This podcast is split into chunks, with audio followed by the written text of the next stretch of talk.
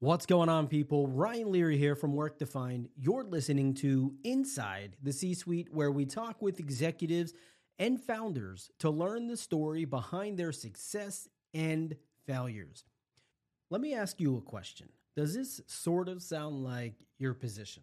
You've been trying to build a company that just doesn't seem to be getting off the ground. You've bootstrapped for the last five years, you need a whole bunch of cash to survive, or your board's breathing down your neck because they need to start seeing a profit.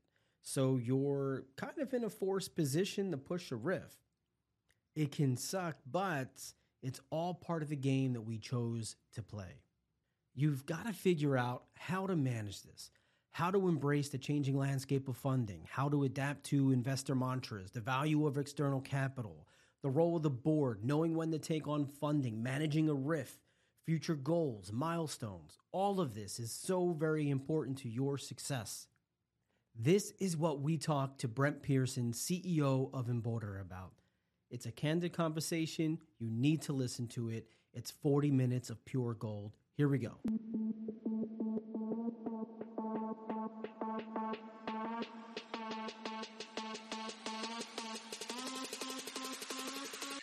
This is William Tincup and Ryan Leary. This is Inside the C Suite. We have Brent Pearson on today, and we'll be learning all about Brent's journey as a CEO, founder, and all that stuff. So, uh, as you know from our previous Inside the C Suites, this is going to be just kind of a wandering journey and learning about Brent and uh, and all the things kind of he's learned learned along the way. So, why don't we just get to know him first? Brent, would you do us a favor and uh, tell us about your current role, your current uh, CEO?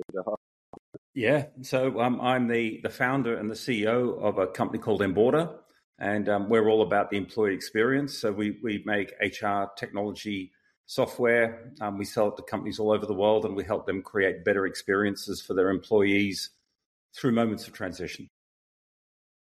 Perfect. And uh, Ryan, you would you would love this. Half the time, he they have offices in Austin, so He's got his office down, office down uh, in Australia. You're in you're in Sydney, right? Sydney, yes. Yeah, that's what I thought. So he's in Sydney, but he also travels up here, goes to some conferences every once in a while, but really spends his time in the office. When he comes up here, he comes to Austin. So that's his United States. Yeah, is Austin, which is a good. It's a good representation. Yeah. Not a good representation of Texas per se, but of all of of the United States. It's actually pretty cool. Yeah, it is. It's a great city. So uh, why Austin? I, I, I want to do uh, as y'all did site selection. You could do San Francisco. Makes sense. Yeah. If you want to go further and go over to New York or Boston or something like that, that would have also made sense for Europe. How did you pick Austin out of all the cities? Yeah, I think that, um, first of all, even though I love um, San Francisco and the Bay Area, I don't think we're a, a West Coast culture company, right? So I don't think we fit in with that culture that much. That much. Um, when I looked at the East Coast around New York, it was really expensive. So right. I kind of ruled out the two top tier sort of cities, and so then I looked at the the second tier, you know, the Seattle's, the Denver, mm-hmm. the the Austin, North Carolina, and um, I I made a trip to Austin, and I just thought, you know what, this is a really cool city, and there's a lot of similar vibe and feeling to Sydney, and so uh, probably one of the main reasons was um, I just there's a lot of great talent there. With the, it's a university town, so there's a lot of great talent. And culturally, it, I just felt um, I, I, won't say that that te- I'm aligned with Texas, but I'm more aligned with Austin. Hundred percent, hundred percent. But it's, it's, funny for me being in Texas. People in California uh, would say, "Man, I love Texas." like, hmm. what? Where'd you go? Where? Where? Yeah. Where'd you visit? Maybe I was in South. I was in Austin for South by Southwest. It was fantastic. Austin is just Austin is great. I'm like, you didn't leave Austin, Austin. Mm-hmm. Okay. Um, what you should probably just you probably should just say you love Austin. yeah. yeah. Texas is different. We even here in Texas we joke it's like it's not a part of Texas. I mean, it's it's such a weird, and it's always been that way. Yeah, like, this is not a this is not a new phenomenon. When I was a kid, yeah. it was that way. Yeah, I tell you, I, you know, I actually I actually find Texas fascinating, especially the history. The more I got to know the history of Texas, boy, it's um it's incredible. Um, so. Oh, yeah. Oh, it's there's a there's a there's well, I mean, we were a we were a nation before we were a state. So you've Yeah. got a bunch of a bunch every You're year. kind of a up. nation now. Yeah. Every every year, Ryan, it comes up every year. It comes up for ballot every year. Like, let's just leave the United States. Yeah. Yeah. Yeah. like, I, I think we're at this point, guys. I think we're over that. I think we can just kind of stay with the rest of the group. No, every year comes I up remember, on ballot. uh, ballot. one of my first trips in, I was I, I came in through via Houston, and um, and I was, I was lining up for, for immigration, and there's this guy standing in um, in front of me, and he goes, "I'm a dual national, Texas and American." And uh, I think it's I think it's that's That's indicative right there. covers it. Yeah. That's indicative. So, where do we start our journey? What do you where do you want to where do you want to start first? University? You want to start with your first venture? What where do you want to start? Yeah, this? uh, probably. Um, so, you know, so my, my first career was actually in film and television. So um, I started off in a very creative field and uh, and loved it. So I was formally trained in in camera work, sound editing, sixteen mil film, and and um, and electronic. And yeah, my first my first career started in TV, which I loved, and I'm still I still love making videos and producing videos today. But now it's just purely a passion, not a job. And um, Right. but then but then I moved into computing pretty early, so um, and got a job. So when personal computers hit the scene, I just became fascinated with computing. Taught myself how to program, sort of made a career jump into programming, and then got a job in a in one of the top management consultancies as a programmer. And um, so that's kind of how I jumped it more into the business world. Um, you know, the first half of my career was spent in in large companies, and I, I jumped into HR tech by being headhunted as a um, a CIO for one of the big staffing companies in Asia Pacific. So that's how I then moved from management consulting into business. And um, Right. and then once I once I got into the, the world of HR, and I've never been a practitioner. I've always been a um, a provider of technology solutions for HR. I just I just became um, I fell in love with with um, the the power, um, the promise of HR tech, and the ability to really you know help companies um, create create better experiences for for their their people. So um, the rest of my career has always been in in HR tech, um, and the company that I worked for, we got acquired by um, a company called TMP Worldwide at the time, and they had this little rinky-dink thing called Monster.com, and um, and so uh, I, because of my technology background, I got relocated to Boston, and um, I ended up becoming the head of strategy for Monster during the heyday of Monster. So um, you know, back in uh, '99, 2000, up until 2004, I worked out of um, out of the mill in Maynard and, and really got to to explore and witness the birth of the internet, the World Wide Web, and and HR applications on the web. So that was um, that was uh, wonderful. And then after that, my, I sort of my career changed. I, I decided to do to go from big companies to small companies, and I got involved in my first startup. So I came back to Australia to sort of settle my kids, and got it, got it, and then I did a startup with a, a woman who was very experienced at doing startups, and um, she'd done a number of them. And she said, "Brent, you know, I want to do another one. Do you want to do it with me?" And so I joined, and that was kind of how I started getting exposure to startups and small companies. Um, we we built a successful company, but it was interesting. It was a quite a fascinating um, lesson for me because I ended up leaving this company that I, I kind of co-founded over differences in sort of um, vision and values. Like, so we kind of grew apart. And I, I hear this story a lot with co-founders, especially where you start aligned and then you diverge and, and um, we diverged. And so I ended up walking away from, after about seven or eight years from a pretty successful, profitable company that I started, mainly because, you know, yeah, the way the way the company was going was not the direction that I wanted to go. So that was, um, and my first sort of interesting little vignette or story was uh, as I left that company, I wasn't sure what I was going to do, and I decided to set up a little consulting venue. A competitor came and said, "Hey, if you're going to consult, will you consult for us?" And I thought, "Yeah, this would be great. I'm going to consult for them, but in a different regional market." And I was going to go and work, go and do some consulting for them in in um, Asia. And um, my ex business partner took took offense to that. And so she basically said, No, you're not going to go and work for a competitor. If you try to do that, I'm going to take you to court and I'm going to enforce your post employment restraints. And of course, you know, when anytime someone talks about the enforceability of post employment restraints, it's like, yeah, no, they're not enforceable. Well, I beg to differ. I got pulled into um, High Court, into a five day trial in High Court, which I lost.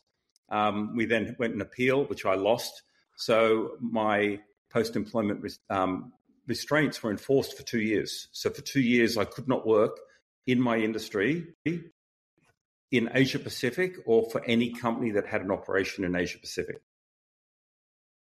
Oh my God, that's pretty deep. Yeah. Ryan, where do you want to start? Where well, where where do you want to unpack of, that? Lots of things there. So I actually I want to go all the way back to your film career. Yeah. Because that that really interests me uh, today. I've always had an interest in in film and cinematics and eh, the the annoying part for me and I'm sure and I'll and I you know I'm wondering if you have this issue too.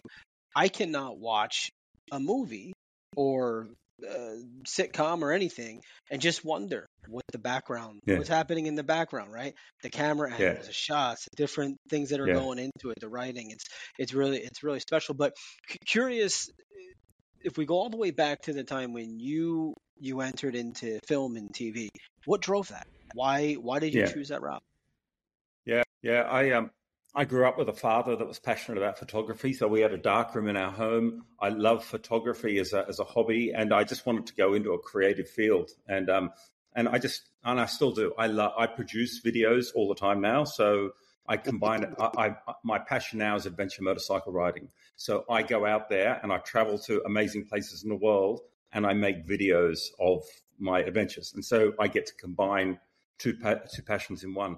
And yeah, I, I when I um, when I finished school, I kind of thought, you know what, this is what I'm passionate about.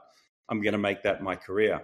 Um, but I actually think that, and while I did make it my career for about five or six years, now I love the fact that I've moved out of it because now I can keep it as a passion and not as my work.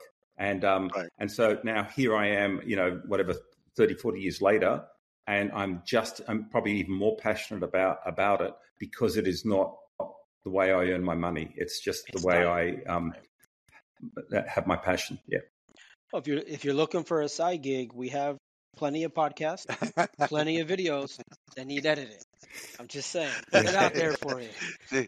no, I heard adventure motorcycles. No, he's uh, he's, he's in a different place right now. He's not uh, yeah, not interested. yeah, no, yeah. If it's not motorcycling, I'm I'm probably not. You're not going to convince me. Now you're not speed bikes, adventure motors. That's off road, right? Off road, yeah. So I um yeah.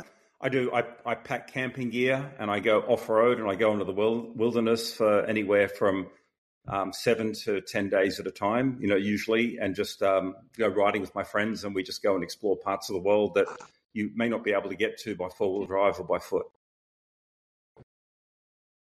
Wow. Yeah, that, that, that is, is fantastic. Oh, I'm down this with is, that. This is in between running Enboarder.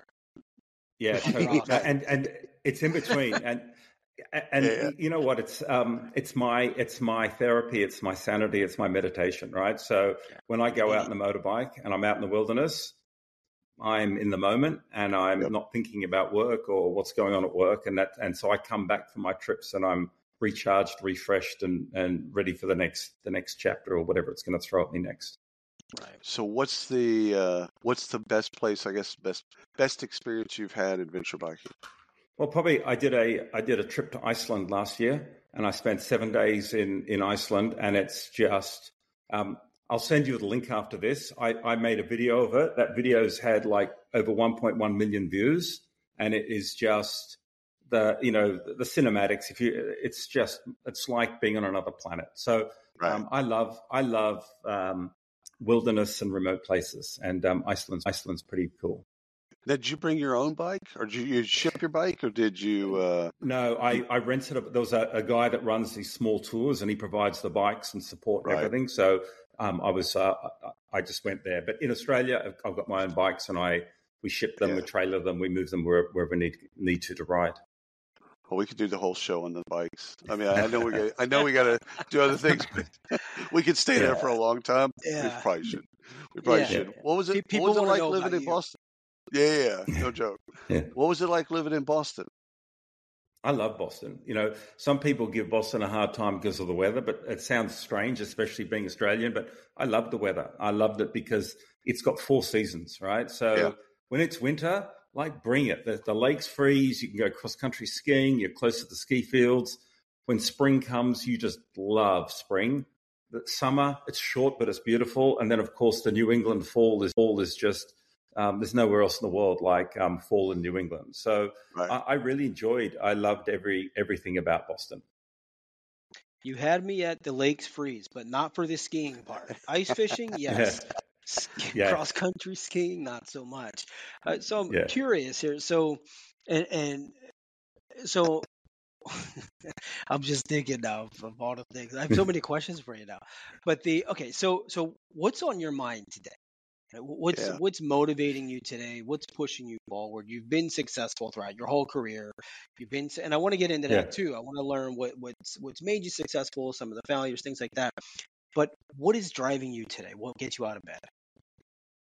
Yeah, I think um, starting my own company in 2015, you know, in a lot of ways, I wish I had have done that earlier. But this is going to be my last my last gig, right? And I want to um, um, I want to create something that that that um, really makes a difference and changes the world of HR and, and really makes a positive impact in in people's working lives and things like that. So that's what I kind of see as my legacy. Um, I think what we do and what our platform delivers is pretty amazing. We create better, you know, when when talent acquisition teams find the perfect person, we ensure that they have this incredible experience when they join a company. We ensure that they connect with their manager and their team and the company. And you know, I think that's pretty cool. And I think that if we can, you know, help help companies create a better experience and for people to have a better experience, um, then I think we're making the world of work a better place. And um, yeah, that motivates me. How do you uh, how do you surround yourself, or what's your philosophy of talent? Like surrounding yourself, because you know, different leaders like different people around them, right? So what's yeah, what's your at this stage, if someone were to be around you, what's what are the what's the characteristics? What what what yeah, makes someone uh, successful? The characteristics for me, um, so we we are a values driven business, and it's alignment to the values. That's really important. So so you know, getting someone that that that loves what they do. One of our core values is love it. So I want people that that you know they wake up on Monday morning and they kind of go, you know, I had a great weekend, but I'm actually looking forward to to work. I'm going to be working on some great, you know, great customers and great colleagues and things like that. Um, we have another value which is keep it real, and so transparency is really important for me. You know, I think we've all worked at places where there's politics and games and facades yeah. and things like that. I got no time for that. You know, as I said, I want to between now and whenever I retire, I just want to I want to just enjoy it as much as I can. So I'm looking for people that um, that uh, are just just just passionate about making a difference and, and want to um, you know dig in and solve the you know when you're doing a startup and you're sort of a tech company, it's almost it's almost like it's just a case of one problem comes and you've got it, and then another problem comes, and you just got to sort of get over the problem, solve the problems, and get to the next stage. So it's almost like playing a video game in some way, and and you've got to have you got to have perseverance and tenacity, and you've got to kind of work as a team to get through, to make sure you're solving the right problems in the right order. They're not there. For, what I heard, Ryan, they're not there for the check. I mean, they get checks, of course. Yeah, but that's not the bit. Yeah, yeah. Now, I, I the, the you know, it's interesting. I've made good hires and bad hires, but the the good hires they're the ones that just love the mission of what we're doing, and you know, they love the culture and they love the customers, and you know, they love it. It's and yeah, the paycheck, um, the paycheck's important, but it's not what they're there for. Right.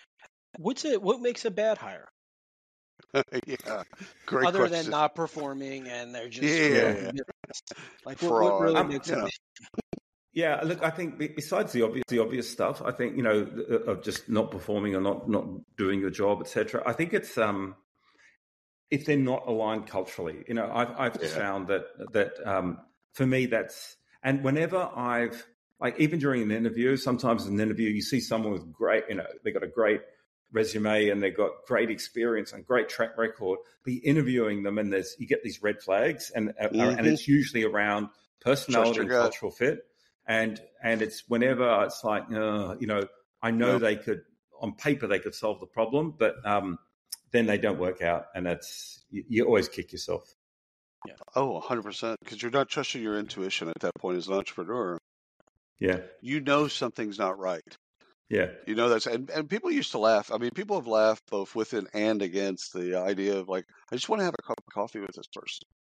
Yeah, And then a, a lot of folks, especially early on when you said something about culture fit, uh, you get some people that just love that, and then you get some people that are like, "Oh, that's biased. It's this, that, and the other." I'm like, no, no. If I, I, uh, if I can't have, I know me. I'm not even talking about them. yeah, yeah, If I can't have a cup of coffee with them, I'm going to Yeah. avoid them, yeah, yeah, which means I'm not going to get the most out of the relationship. So it has nothing to do with them. It's me. yeah. It, it is, isn't it somewhat ironic, right, that with all of the tech and all of the sophisticated, you know, psychometrics and things like that, we're still largely coming down to intuition or gut when it comes to, Yep. you know, key key highs. Yeah.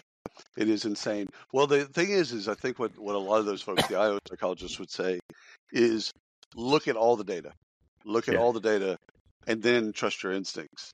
Yeah. But don't just Yeah. like make data driven decisions. But like, so not having any Yeah. data, okay, that's a bit scary. But to have the data and then go, okay, something still doesn't feel right. And then, and then, and then at that point, I believe that's the best part about being human is you then can be human. But yeah, the, Yeah. I, I think having the data is important. Uh. Ryan, I know you got some questions about Monster. One of our former guests, uh, Steve O'Brien, was also at Monster, but I think he was after you, right? Right. Okay. Very much, yeah. Yeah. yeah. Yeah. Yeah. So, No, I, I can't remember Steve. so tell us about the Monster, especially then. Oh my God, I can't even imagine what it was like back then. Well, that's What- when Monster was relevant. Uh, yeah, totally. Oh, yeah, hundred Point percent. taken. Monster was um, I'm not Monster was they're not uh, relevant it- if they're watching.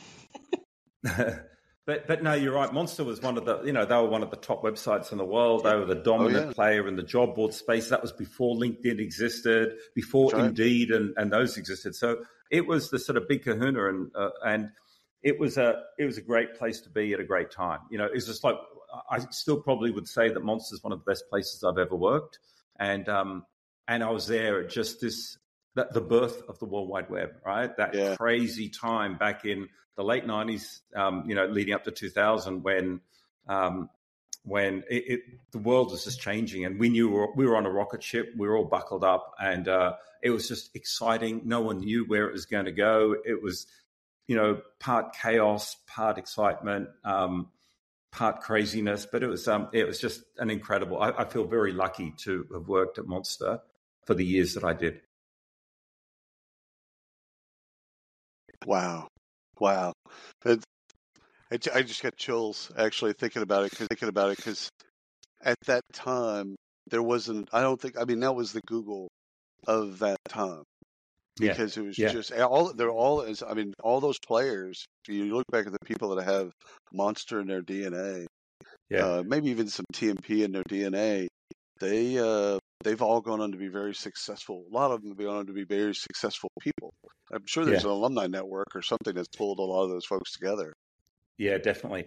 Two, I'll tell you two two great little monster vignettes. Right, the first. So so um, Jeff Taylor, who was the, the, founder of the Monster Board and he was the CEO of Monster. I remember he um, Andy McKelvey was the, the chairman of TMP, Right. and um, Right. And uh, I remember at the time that, that Monster hadn't quite burst out to dominance yet. It was kind of neck and neck with a few other boards. And I remember um, uh, Andy McKelvey was talking to Jeff Taylor and said, "Look, if you could acquire another board and we could roll them, together, roll them together to get critical mass and leap leap ahead, which one would you what would would you buy?" And I don't think Jeff spent a moment thinking about it. He said, "I'd, I'd buy this this board called OCC Online Career Center."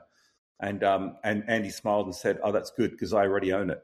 So he had bought a competitor and kept it from Jeff Taylor, and they're running competitors. Just, and, and I think he was waiting to see which was going to be the dominant one. Anyway, they rolled those two boards together, obviously, and I think that was uh, that was a stroke of genius because that was one of the things that just propelled Monster to critical mass. But I, I joined Monster in um, at the end of 1999, and they were getting ready to do their first ever Super Bowl ad. And um, so they they did this ad called "When I Grew Up." When I grow up, and it was um, it was it was a real big gamble, like a huge gamble, because I don't think any sort of HR company or I don't even know if there were many tech companies at the time that had gone on the Super Bowl. And I remember everyone was getting, everyone was getting ready for this, and I, I went over to the the where our server farms were, and all of the engineers they had beds there, and they were basically we we were hosting. This is before the AWS era, so we had our own server right. farms. They were literally building and building and building servers, and there were servers out into the corridor that overflowed out in the corridor because no one knew right. how much traffic was going to come out of the Super Bowl, and they didn't want to miss a single you know a single user who who responded to that ad. And it was uh, I remember being in the the operations center that night when the Super Bowl ran, and we were watching the traffic levels spiking up from the Super Bowl ad. It was it was pretty crazy. It was uh, just a wonderfully exciting time. Great bet. Too. So yeah. did the yeah, cost of the commercial pay off? Hundred percent, hundred percent. That commercial, that I think, I think it was. Uh, you know, Jeff Taylor was, um, you know, was one of the things he was was a marketing genius, and he used to come up with the craziest, craziest ass ideas for doing guerrilla marketing for getting Monster, um, you know, on the board. You know, and uh, that was one of them. I, I remember he also did. Um, he did crop circles on the approaches to Chicago Airport, so that in the shape of the Monster logo, so that as you're flying in, you you look down and there's the Monster logo on approach, and he he just yeah, he was a great marketer. Oh my god, that's fantastic. Mm. Um, have you have you taken some of those ideas or or your view of marketing and your appreciation? Because I, I know you do appreciate marketing because we've obviously talked uh, and stuff like that. Is that is that where that comes from? Um, so, so I would love to. I would love to apply, you know, some of those ideas. But I think that you know, Monster at that time like the the amount of revenue they had, the amount of funding that they had, it's kind yeah. of like a different scale. I don't think you can kind of say, you know, if I turned around and said, "Hey, I want to sponsor the Winter Olympics," or I want to, uh, I want to um, buy a, buy a, a, balloon, you know, I think yeah. people, my my board would just fire me first before. Here's your balloon. So, it's yeah, your going so away I, balloon. Yeah, exactly. So I don't know how many of those um, yeah, I don't know how many of those uh, experiences are, are, directly translatable to, you know, a, a, a, smaller tech company that's sort of growing. Right. I'm pretty sure right, right. on the way to HR Tech, there's a farm that we can do there a crop circle with. Hundred percent. Enboarder has the perfect logo for it too. Yeah, we do. We do. It would, it would look good. Okay, maybe we'll have to um, think about that. Too funny. Too funny. So, um, uh, uh the partnership that you had and then uh, falling falling uh, I say I think the way that you phrased it was you kind of just kind of grew apart went different directions yep went in different directions and then you went and uh, and, and tried to work uh, somewhere else did that relationship did you ever was there any other kind of uh, I say a repair or anything like that was there any other resolution to that no I what think I think that I think that um, once a relationship gets into litigation in court, it's pr- it's pretty much irreparable. You know, I think yeah. that uh, it, it's a shame, and you know, had with the benefit of hindsight, if I was doing it again, you know, I'm sure we, we would have we would have um, uh, maybe worked out a different approach. But you know, what's interesting? It's like these things at the time. It's kind of like you know, if you've ever been through litigation, I wouldn't wish it on anyone. It's it's a right. horrible experience to go through, but had I, had that not occurred, I would have gone down a different path in life, and I probably never would have started Enboarder. And so I kind of look back on it and just think, you know, that that's just part of the the journey that I had to go to, and some of the learnings I had to go through to get to where I am now. That's a good point. That's a really good way to look. That's a health, healthy way of looking at it. Yeah, uh, yeah. I think you can't you can't just go up and beat yourself. up. You've got to just kind of take the learnings out of anything bad that happens. And right. you know, there's that old saying, "What doesn't kill you makes you stronger." So you got to just you know, yeah, move on and and just go forward from there. Yeah, Brent. Let's talk about some habits. So you you've got a ton of experience, right? You you've been through good, you've been through bad. What are the habits that you've had to lean on to get to where you are today? Mm. Yeah, I, well, I think I think that um, probably the first habit is is being really almost um, dis, sort of displaying radical candor. So when I when I'm managing someone or working with someone, they know how I feel. There's no, I don't hide it. I don't try to hide it. It's, if I'm if I'm happy and excited, they know. If I'm frustra- frustrated or pissed off or something, they know, right? And so I think the first thing is um, just just being really, really um, radically candid with with people that I work with. That's number one. I think I think the second is, uh, and what I've, I've, sort of learned more and more is it's a, it's about um, uh, it's almost like especially when when the going is easy, you can kind of sit back and you know allow your team to sort of just go at it. When things get tougher, I think as a leader, you've got to lean forward a little bit more, and you actually have to bring the team closer and have a, a much narrower focus. So, you know, right now it's and I'm sure that anyone in the HR tech space or most of the you know B2B SaaS space will tell you it's not easy going out there right now. Uh, it's still right. tough. It's tough waters out there. So that means that you've got to make sure that the whole company is working on the right things in the right order. And so as an exec team, we've got to make sure we all agree, all agree what are the most important things that we're going to solve this quarter, next quarter, and just focus on that and just you know just kind of really just keep this blinding execution focus. And I think we um, we dropped the ball on that for a while, um, and I certainly dropped the ball on that for a while. But I think now we've come back and we're and we're just focusing now on yeah just blinding execution. I love it. Uh, your take on innovation. So I, I knew you way back when when Enboarder really was kind of a more of a point solution in yeah. the way that what people would probably even think of it then. And you blink and maybe a couple rounds of funding, blink again, and it's a different it's a different company, not just mm. in scale and structure, but in the approach to the problem that you're solving. Yeah.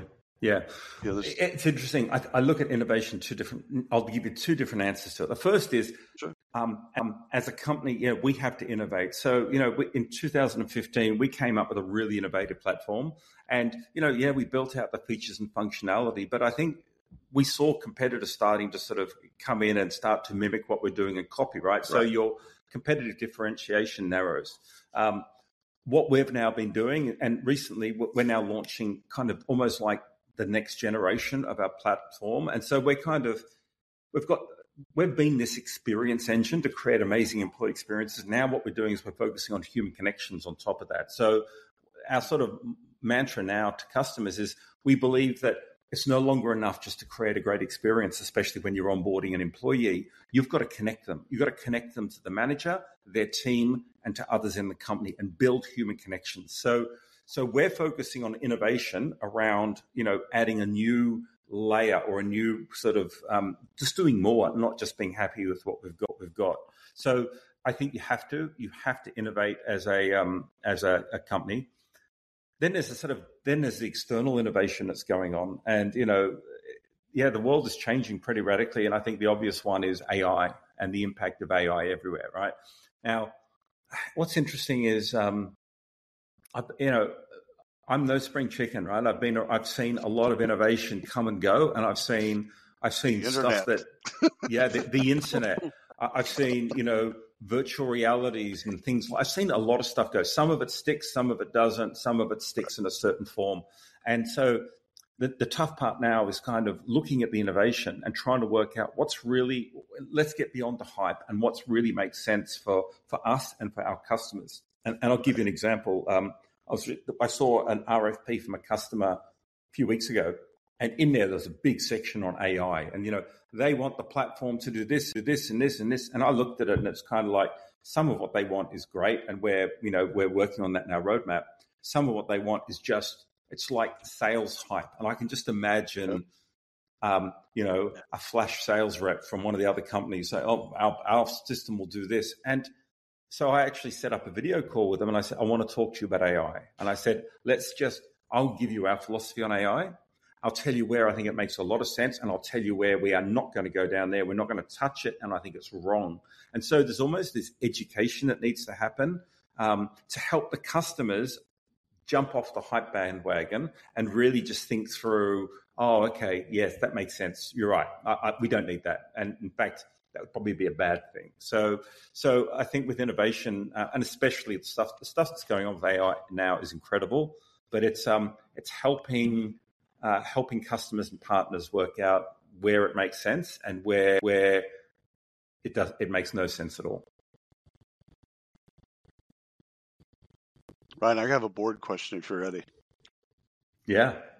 So f- funding, you've been through, I think, three rounds. Maybe, maybe Um, three rounds. seed, seed round, A round, B round. Yep. Right. Okay. So three rounds. You've got some board members, um, and they're all wonderful. They're all wonderful. Um, But but like, what's your advice to uh, to entrepreneurs in the okay? You're about to go raise a fund. You just started this little widget. Fantastic. Good for you. What's the advice in terms of funding? When and how they should take on funding, and then what do you need on a board? Like every every CEO that I know, they need a different dynamic. Like I was on a Yeah. board, uh, um, and I was an independent. All the other board members were investors. Yep. So I was the lone independent, and but Yep. that's what the, that, that's what the CEO needed. He needed an independent, a person, an industry expert that could kind of make sure that the rest of the board understood the industry. But that was just that was me in that experience. What do you, what advice for you would you give for, for the funding side, but also board members that make sense for Brent? Yeah. Okay. So, so for the funding side, um, the world has changed from a funding side pretty dramatically, and it changed mid 2022. Okay. Yep. So, and and here's here's my observation of investors: they are like sheep. Okay. And what I mean by that is is the, the one sheep out the front that's got the loudest voice. Maybe it's Y Combinator or Andreessen Oh, yeah. Horowitz or whoever it is Oh yeah, they will bleat or they'll put out a paper and then and they'll turn in a direction then all of the other sheep will just follow and they'll look so so they te- tend to be very aligned and they tend to move as a flock right yeah, right, So- right. It's like fish in, fish in the sea. 100% 100% so Yeah. so you know up when i started Enboarder the the the cat the mantra the investor mantra was you know it's responsible growth right we we we don't mind if you burn capital as long as you're growing responsibly now and it changed on a dime now it is profitable growth right so so um so the, the first thing i'd say is you know just be aware that the investors um, mantras or thesis do change so and if you're caught on the wrong side of that change, you can find yourself in a lot of trouble, right? So if you're expecting to continue to raise and burn capital as part of your plan, and then all of Right. a sudden they say, no, we're not giving you any more capital, you know, you better find a path to get, getting cash flow positive pretty damn quickly, or you will just die. You will die and you'll die quickly. Um, so that's the first thing. Second thing I'd say is like, you know, the more you can bootstrap, if you can work out a way of bootstrapping, or at least in the initial days, or funding the company without having to take on um, external investment too early, that's fantastic. Um, but then when you're ready, when you're when you've got product market fit, and you kind of feel like you know I'm now ready to scale, I think bringing in external um, capital is super helpful. And it's funny, I know some, and this now gets to the board dynamics. I know some um, some CEOs that they it's like I don't want to give up control. You know, I don't want to give up control, and they just view the board as the enemy, and they Yeah. they talk about managing the board. Right? How do I manage the board? Um, Right. I I have the opposite view. Right? I'm a first time CEO, and I'm feeling my way through it, and the board. They sit, you know, they're sitting there managing multiple portfolios, and within their company, they may have a hundred, hundred portfolio companies. So every problem that I'm hitting, they've seen it multiple times. They've seen what works and what doesn't work. So they've, so they've got so much more experience. So I, I love my board. I truly do love my board, and um, I view my board as kind of like my my uh, guardians. They, they they kind of surround me, and they actually help me to you know make make the right decisions. They sometimes will direct me to make the right decisions, but um, sometimes they're pretty tough decisions. Like we had to go um, last year, Enboarder had to go from burning capital to being cash flow positive, and that required a RIF, right? So Yep. RIFs are tough, and it's really tough culturally. It's tough personally, emotionally, but it is 100% the right decision. And we are now cash flow positive as a company, which makes us sustainable and healthy and et cetera, et cetera. But, um, you know, the board kind of pushed me there and really made me understand why it was necessary. And I agreed 100% with them. Um, so I, I love, I, I would urge any, um, any entrepreneur to not think about the board as um, a you know a bad group that they're going to manage. Think of the board as if they got if they've got the right board, these are people that are going to help you avoid potholes and stay out of trouble. Yeah, they invested in you for a reason. yeah, they don't want you to fail. Yeah, but yeah. I've, I've, got two, yeah. two, two questions or two entirely different questions, but I'm going to put them out there and let you just kind of take them in any order you want. One is eh, you, you touched on it. When is the right time to take on funding, right? And you, you, know, yeah. you touched on maybe go a little deeper there. And then the second half, and we can come back and can re-ask it if we need to, is about the RIF. And no, we don't need to know the personal stories yeah. behind that, but a lot of companies that we that we've worked with in the past go through this. And we were talking, I think it was today we were talking about it. We were how some just really shit the bed on this. They don't yeah. do it in in the right way. So I'm curious to hear your your story and your take on yeah. how is the right way to do that. Yeah. Yeah. Okay. Totally. So the first question, you know, when's the right time to take on external funding? Um, I, I, I think uh, for us, we did it. Um, we did it about uh, 16 months after we started. We had a product in market, and we'd started selling it for probably six or eight months. So we actually had signed customers, and we were gaining traction. And that was about the, I felt that was about the right time to go out there and talk to seed level investors. Um, right. And then, and then we lasted for about a year or two on our seed funding. And then when, when it was clear that we were starting to accelerate and with more capital we could grow faster, that was the time we went for Series A funding. So, um, so there's no perfect we took formula. Us, you just you need to know it. No, I don't think it's perfect formula, but usually often the investors are going to tell you that like if you go and talk to seed investors they they've pretty much got their their their, their strike zone box to find out right right. we're looking for companies that have this much revenue or this much growth or this much right. you know so so they'll tell you and if you have a couple of conversations you'll know if you're too early they'll just say come back and see us in six months or tell us what come back and see us when your revenues are at this level so right. so uh, the investors usually guide you um, okay second second question is the RIF. You know, yeah, look, RIFs are hard, but when we decided we had to do the RIF, um, we absolutely said, you know, this sucks, but we're going to do the very best we can, right? We're going to do it the best, most humane way, uh, and that means, you know. Um, how we communicate it to them, to the, the impacted staff, how we communicate to the remaining people, um, the benefits we provide, uh, et cetera, et cetera. So it's tough though. Like when you run a global company, um, so, so, the first the first challenge you've got to really look at is okay, how much notice do you give do you give people, and do you kind of let the company know that this is coming, which kind of puts the whole company on edge and creates a lot of anxiety and tension. And the first thing we debated was that, but the, the general consensus was no. Look, that's it's actually cruel to people if if all of the people in your company are now going to be um, a nervous wreck if they know that in two weeks there's going to be a, a, RIF and they may or may not be impacted. So we decided not to not to let people know. Um, but and then then there's the mechanics of how do you actually announce it, right? So we're now in a, a post-COVID COVID hybrid global company running across four different time zones in the world. And so I think the old days of, you know, you bring everyone together, you look them in the eye face to face and, and tell them, um, that doesn't work. So, so what we did is we carefully choreographed it where emails went out at a certain time, and it, it kind of basically said, "Hey, this is what's happening. This is why it's happening. If you've received this email, your job is not impact impacted, right? So you're safe." Um, the other email was if you've received this email, you, you are unfortunately impacted, and you'll see a, you'll see an, in, an invitation in your calendar with your manager in the next hour or two to sit down and talk it through on Zoom with the manager. So that was how we executed it.